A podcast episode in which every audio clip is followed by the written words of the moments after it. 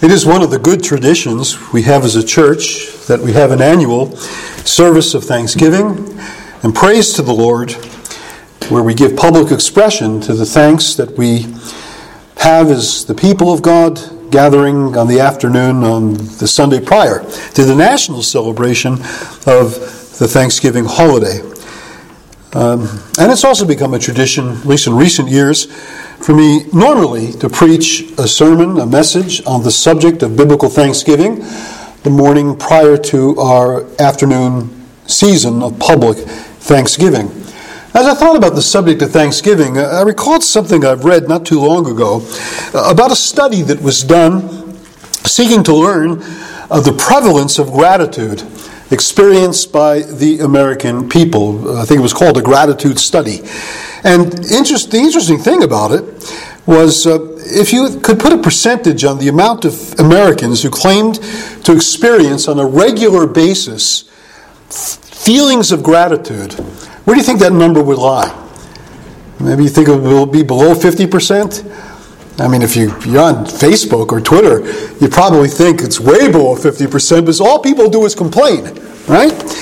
All these avenues of social media just as an opportunity for people to vent their spleen on everything that they're unhappy about. They don't like the government. They don't like other governments. They don't like the economy. They don't like the world economy. They don't like their neighbors. They don't like their parents. They don't like their children, their spouse, their jobs. They certainly don't like their pastors. On and on and on it goes. But the interesting thing is, it's not below 50%. It's not even below 60% or 70% or even 80%. 85% of Americans claim to have experienced the feeling of gratitude on a regular, at least a weekly basis. I acknowledge these studies are just not infallible. There's lots of complexities about it. There's ways questions are asked. But there does seem, in my mind, to be a gap between what people think about themselves as grateful people and the actual ways in which gratitude is expressed in the real world, the way people speak and write and behave. What causes this gap to exist? Well, I mentioned before that a lot of times people were just been instructed you're supposed to say thank you. You're supposed to feel grateful. It's good to have a grateful spirit and to express gratitude to other people. That is an obligation. And I think a lot of us feel that that's true, and that's obviously important. It's among the things that are important in our estimation of important things, but yet it's not anything we really like to do. Think of the kid who's told by his mom, Now thank uh, Cousin Marge for the gift that she's given you. And the kid just looks and says, Thank you, Marge. Thank you, Auntie Marge, or whatever. It's unwilling, it's extracted out of them. And I think that's sometimes the perspectives we have on the subject of gratitude. Just comply with good manners, it's good form uh, to say grateful words. But you see, the biblical standard is not manners, it's not good form, it's not complying with society's expectations. Gratitude is a grace to be felt deeply in the renewed heart by those who have experienced the good and the grace of the gospel of our Lord Jesus Christ. Because there are statements in the New Testament, in particular, in Paul's letters, that speak about the giving of thanks at all times, at all seasons.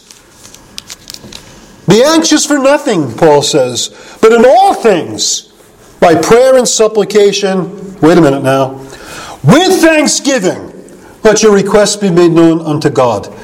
It's not just ask for your needs. It's not just come to God asking for His help in our trials, but with thanksgiving. But Lord, I'm coming to you for tr- because I'm troubled. Yeah, but you still have things to be thankful for. You may be in trouble, but you're not in, in the maximum amount of trouble you possibly can be in. There's lots of things you have that are good things that you need to be returning thanks to God for. And again, that's not just form. That's just not to get a benefit from God. It's to be an expression of, of a heart of gratitude. That I have nothing, I've done nothing that's deserving of any good thing, and anything God gives me is, is His free grace. Look at what he's given me. He's given me his son. He's given me his salvation. He's given me access to his presence. He's given me his love. At all times, in all circumstances, we have, as believers in Jesus, a clear basis for thanksgiving that should be always producing a spirit of deep and continual gratitude. I want to explore with you this morning something of that clear basis for gratitude by turning your attention to a passage of Scripture that uh, I don't know we'd ordinarily turn here for a Thanksgiving message, but I'm going to do it anyway. It's James chapter 1. James chapter 1. And I'm going to ask you to follow with me in your Bibles as I read James chapter 1. I'm going to start the reading at verse 16. Do not be deceived, my beloved brothers. James 1, verse 16. Do not be deceived, my beloved brothers. Every good gift and every perfect gift is from above, coming down from the Father of lights, with whom there is no variation or shadow due to change. Of his own will, he brought us forth by the word of truth, that we should be a kind of first fruits of his creatures. Now, to see the significance of this passage for the theme of Thanksgiving, I want to say something, first of all, about its context. That's always good to look at the context in which statements in Scripture are found. And then I want to say something about the words themselves. So we're moving from context to content, the words in their content, and then finally to draw out some conclusions that these words should bring to us uh, with reference particularly to Thanksgiving. First of all, the context. Let me say at the outset that James is probably if not the most, yet one of the more um, practical of the, Old, of the New Testament letters. Uh, many times the book of James echoes our Lord's words in the Sermon on the Mount. And uh, the Sermon on the Mount, of course, is dealing with things like character, it's dealing with things like how we um, carry out our lives and moral, with moral relations with other people. It, it, it deals with matters of prayer and giving and um, matters of uh, fasting, even uh, our righteousness as it's done before God. It, it, deals with how we view the, the practical concerns of material things in this world. It's a very, very practical message from first to last. And Jesus says at the end of it, He doesn't say that he that has these words of mine and, and believes them, uh, or he that has these words of mine and thinks they're, they're good, or he that has these words of mine and, and, and thinks they're, they're wise in order to be accepted by people, he says, He that has these words of mine and does them, and does them, he will liken unto a man who builds his house upon a rock. It's a practical message. It's about what we are called upon to be doing as the people called by God into the grace of the gospel, into a relationship with Jesus Christ to be subject to Him under His rule in His kingdom. These are the things that we are to be doing.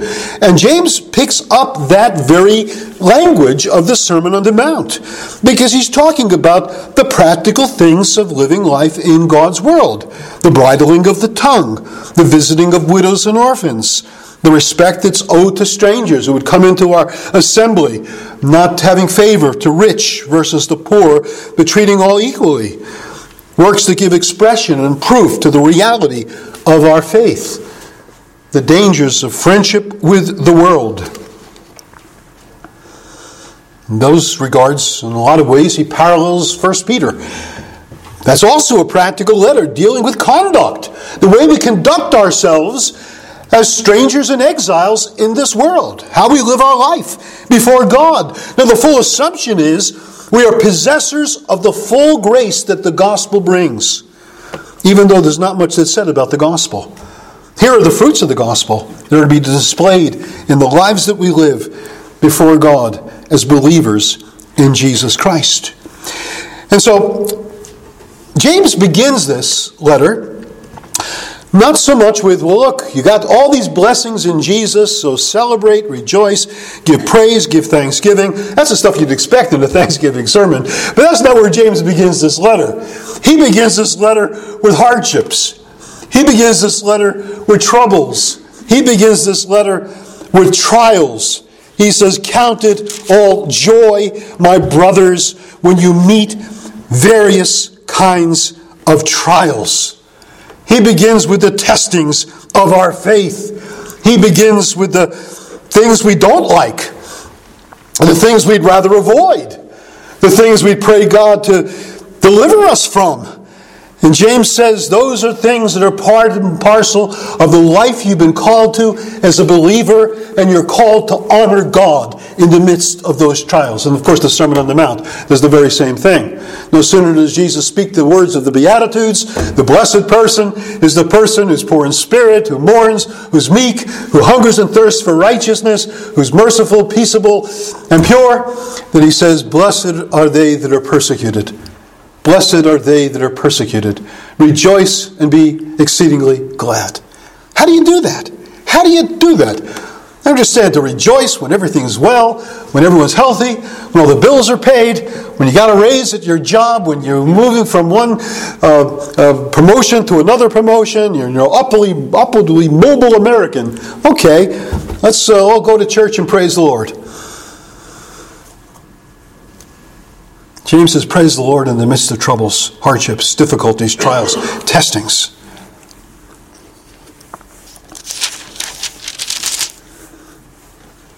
This is where the proof of the new birth is going to be manifest. The proof of a saving relationship to God in Christ is going to be manifest. Remember Jesus' parable of the soils? When Jesus says there are people that receive the word with joy. This is, this is the very thing I'm looking for. I'm looking for a gospel that'll fix me up to go to heaven when I die, though I live upon earth as I please, and promote my own ambitions and my own desires. But hey, it's great. I know at the end of it all, I'll go to be with God in, in heaven. But Jesus says that person that has that joy in those things, in time, will begin to experience trials and afflictions and tribulations for the sake of the word. For the sake of the word. As long as the word brought blessings, that's great. Now the word's bringing trouble, I'm out of here. I'm gone. I'm not hanging in here. I don't care if Jesus is the way, the truth, and the life. I don't care if he is the Savior of the world. I don't care whatever the claims are that he made of dying for our sins and rising again. This is too much of a trouble to be following Jesus.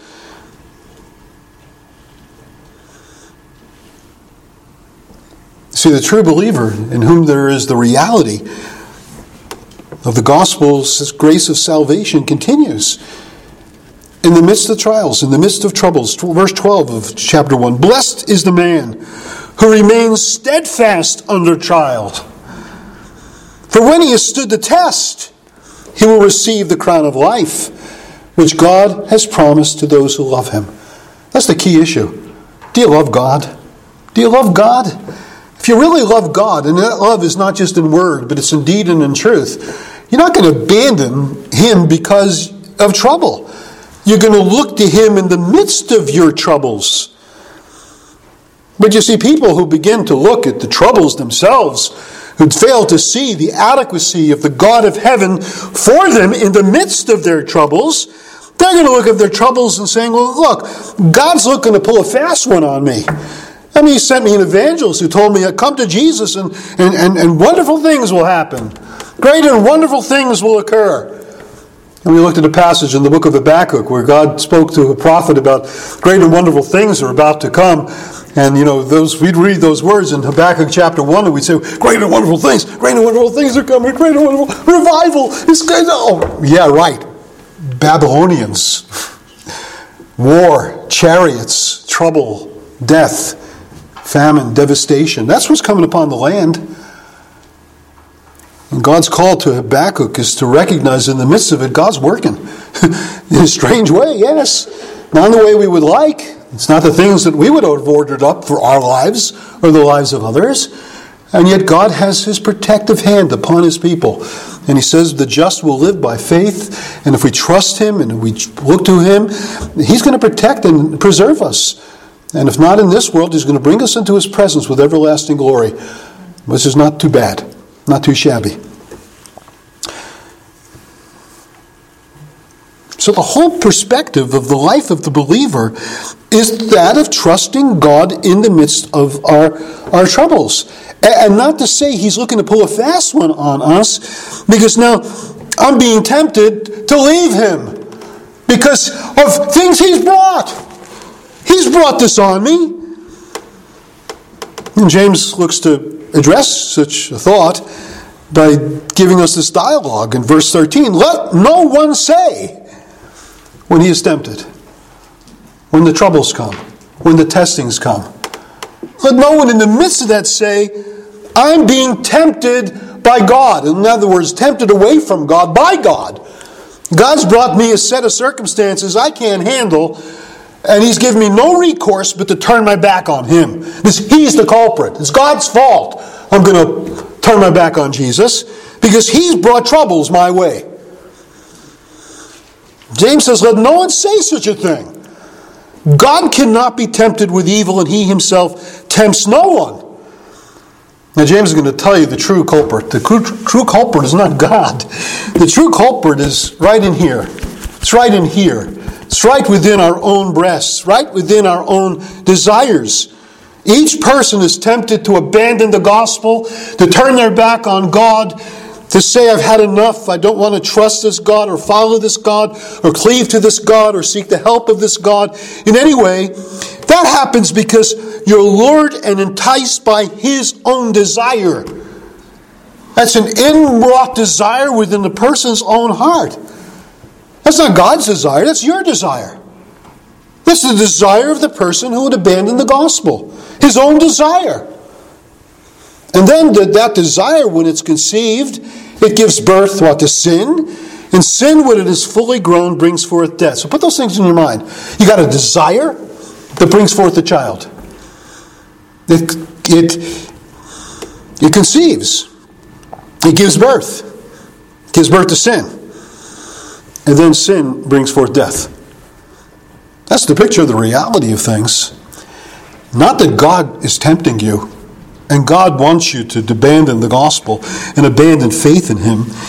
And so James then begins the text. Let's look at the context of the text. We've seen the, con- uh, the content of the text. We've seen his context. James is arguing with these people. You can't blame God for the troubles. You can't blame God for your unbelief. You can't blame God for turning your back on Him. Do not be deceived, my beloved brothers. Now, he is treating these people as beloved brothers. He's thinking the best of them.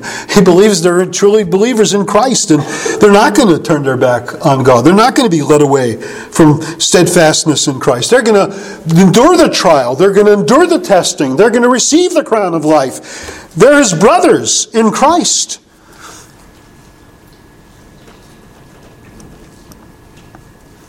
But, brothers, hear this out. What, you, what comes from God is not deception.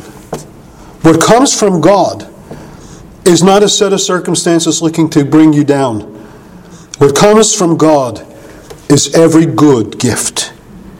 Every perfect gift is from God. God is not the giver of troubles.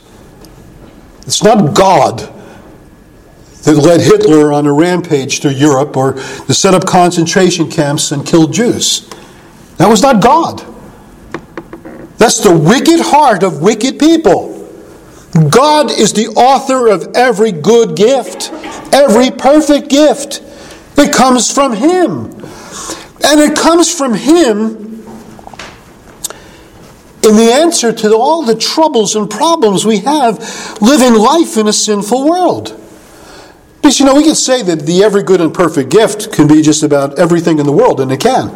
It could be Christ Himself, who is the great gift that God has given, that God so loved the world, He gave His only begotten Son. It could be the Spirit that's given, given to the church at Pentecost, given to every believer who repents and believes in the Lord Jesus.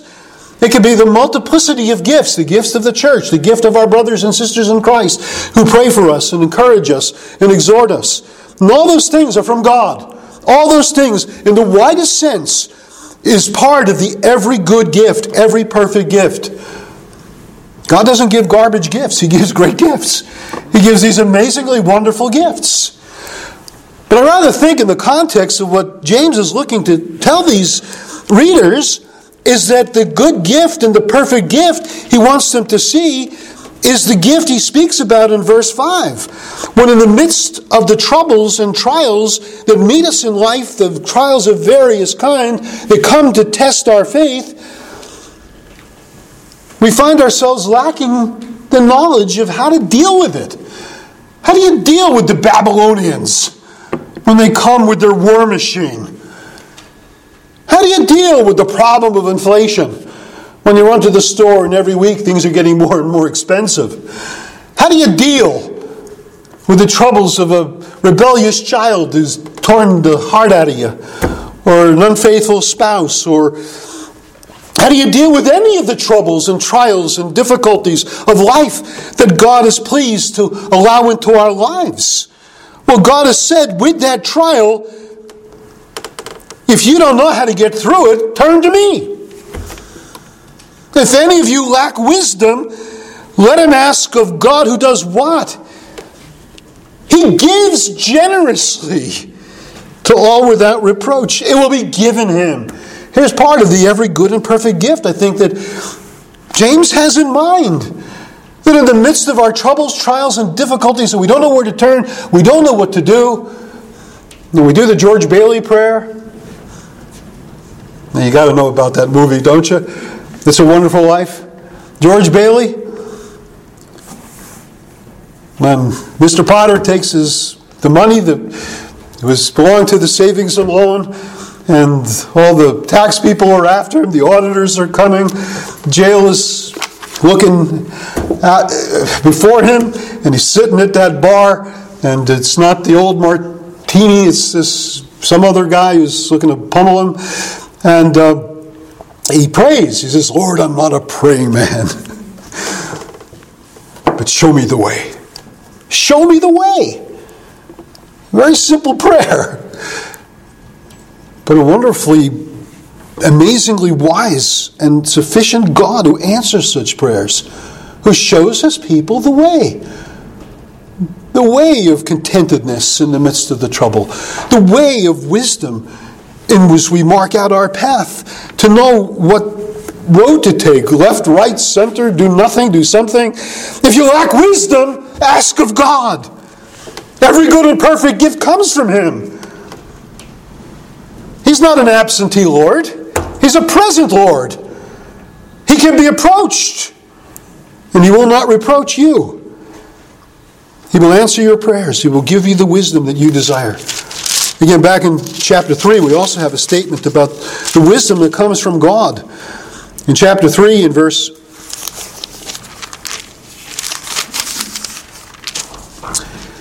verse 13, I'm sorry, uh, verse 15 speaks about certain sins that he says this is not the wisdom that comes down from above.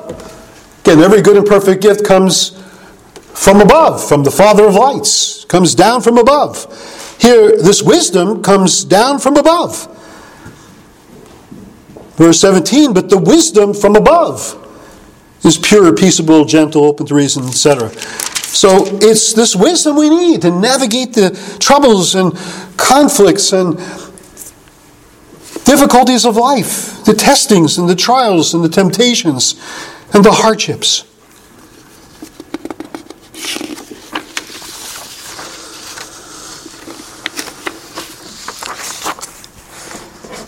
But it's not only that God has infinite resources to help us in the midst of these troubles.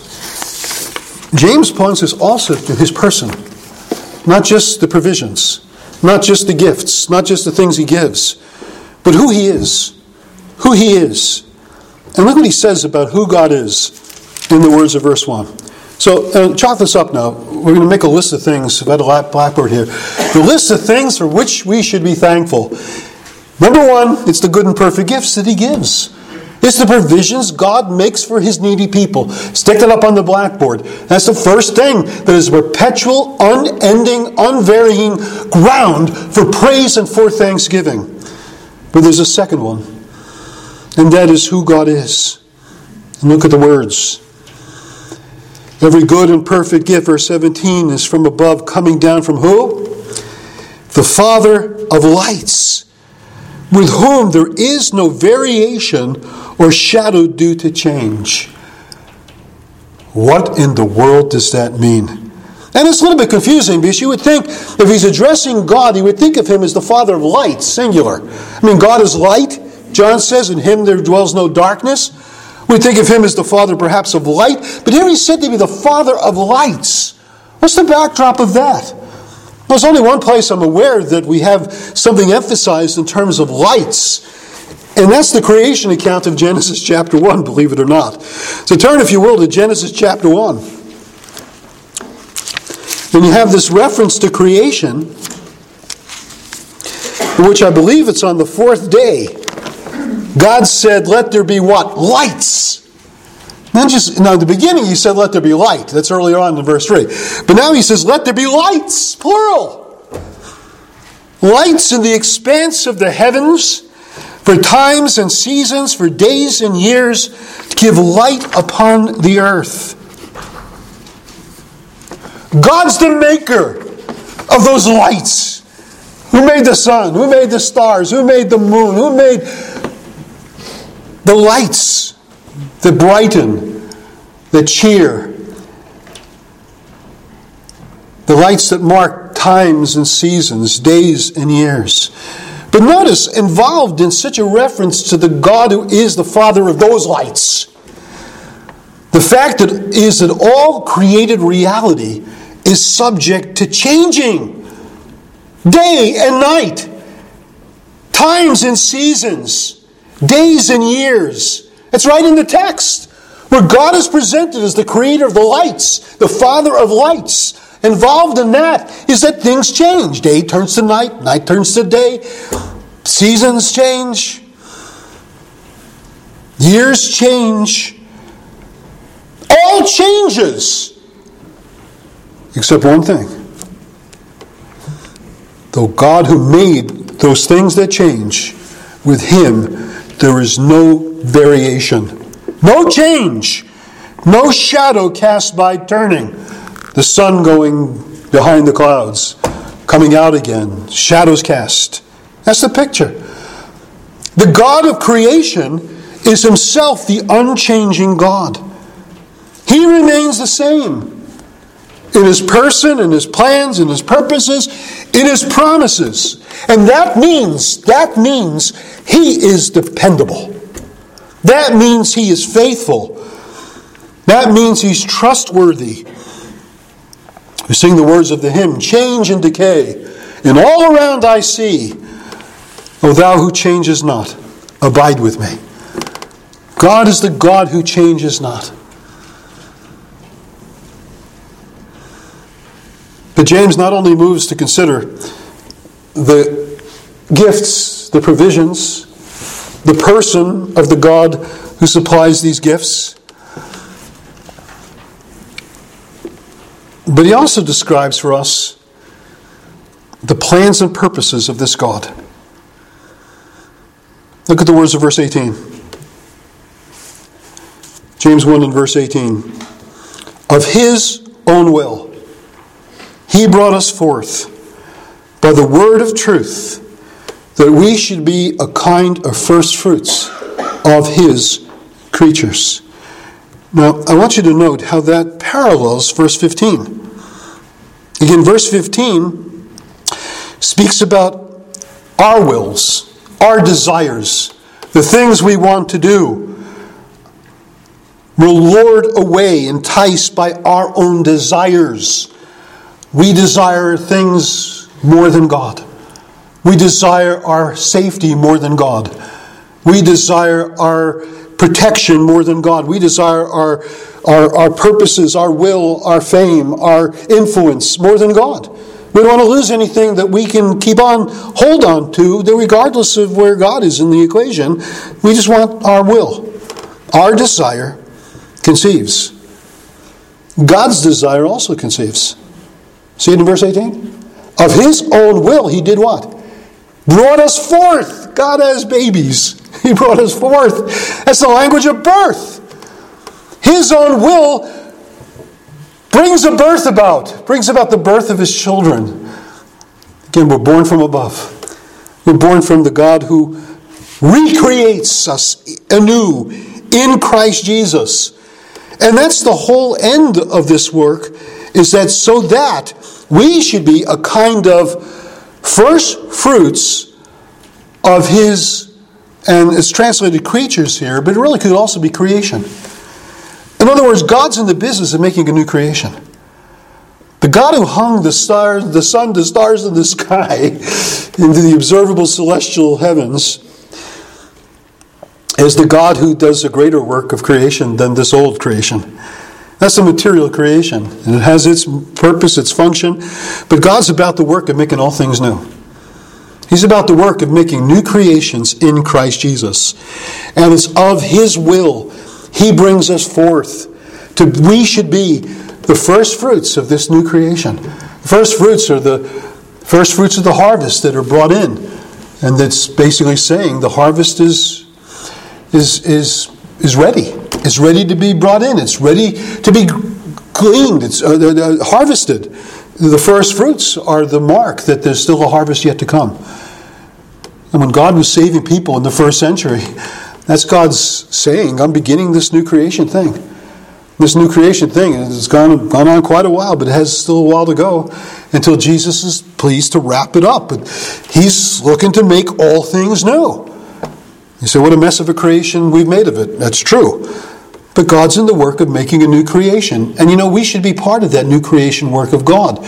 And that has to do with how we live in this world as the new creation of God, not only bringing other people to the knowledge of Himself, but also lessening the burden of the sin of, of, of this world that, that's upon the shoulders of our neighbors. It's looking to love them with Christ like love. It's looking to show, show interest, concern, goodwill, show the heart of God to people by the way we relate to them. I know the work of the new creation is never going to be perfect, but we're not never going to be perfect. But that doesn't mean we don't try to be obedient. Doesn't mean we don't try to do good. It doesn't mean we don't try to serve God and to experience the reality of His working in us and working through us. Well, we should have the same understanding with regard to God's work, you know, not just in the micro, micro whatever world of our own hearts, but in the macro world of the influence of the gospel in the world. Just because, I mean, the, the good's not the enemy of perfection. Um, I'm sorry. Yeah, the good's not the enemy of perfection. I think we tend to think that. If we can't do everything, don't do nothing. If we can't get the whole world sorted out, let's just do nothing. Well, we're not going to sort out the whole world, but we have, can have an influence in that direction in our own little sphere. that's what we're to be seeking to do.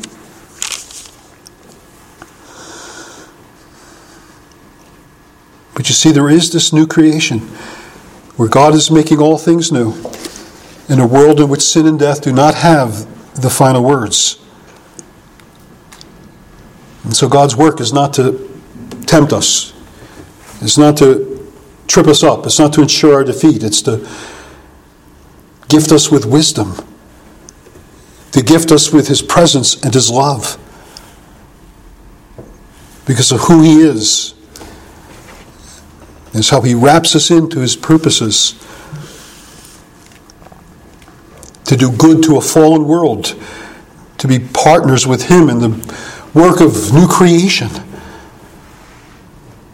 so that we'll stand the test, overcome the trial, and win the crown of life. What are the final things we can say? Folks, we can get all absorbed with the problems of the world, the problems of our life, the problems of others.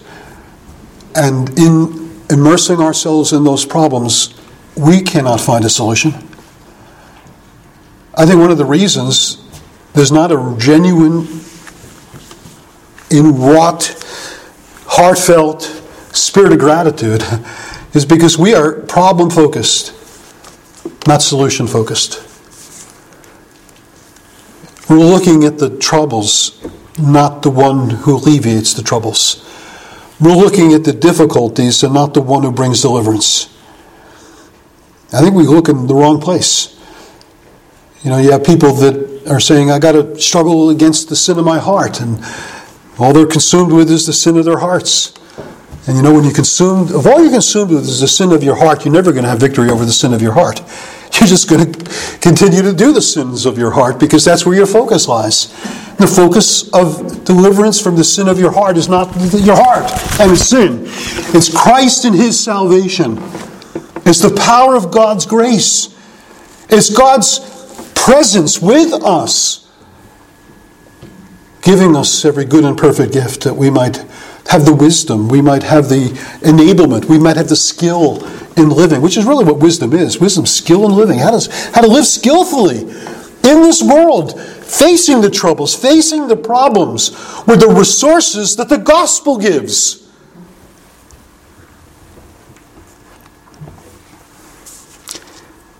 Would you have a continual reservoir of thanksgiving? Live out of the blessings of the gospel, not the troubles of the old creation, not the troubles of this present evil age, but live out of the reality of the hope of the powers of the age to come. Live out of the powers that Christ supplies through His Spirit, the wisdom that He gives, the blessings that are given to us from above, from the Father of lights, from the unchangeable God who will never leave us and never forsake us.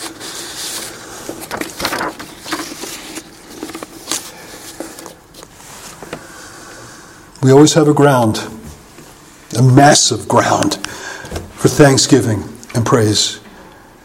And it doesn't seem to me that we need to be doing a whole lot to be able to make the proper transition from problem centered living to solution centered living. Getting out of the problem, the poison of our own sin, to finding the antidote from that sin in Jesus, in the working of the Spirit, in the wisdom that's from above. That we would stand in the day of trial, being strengthened in the Lord and in the power of his might.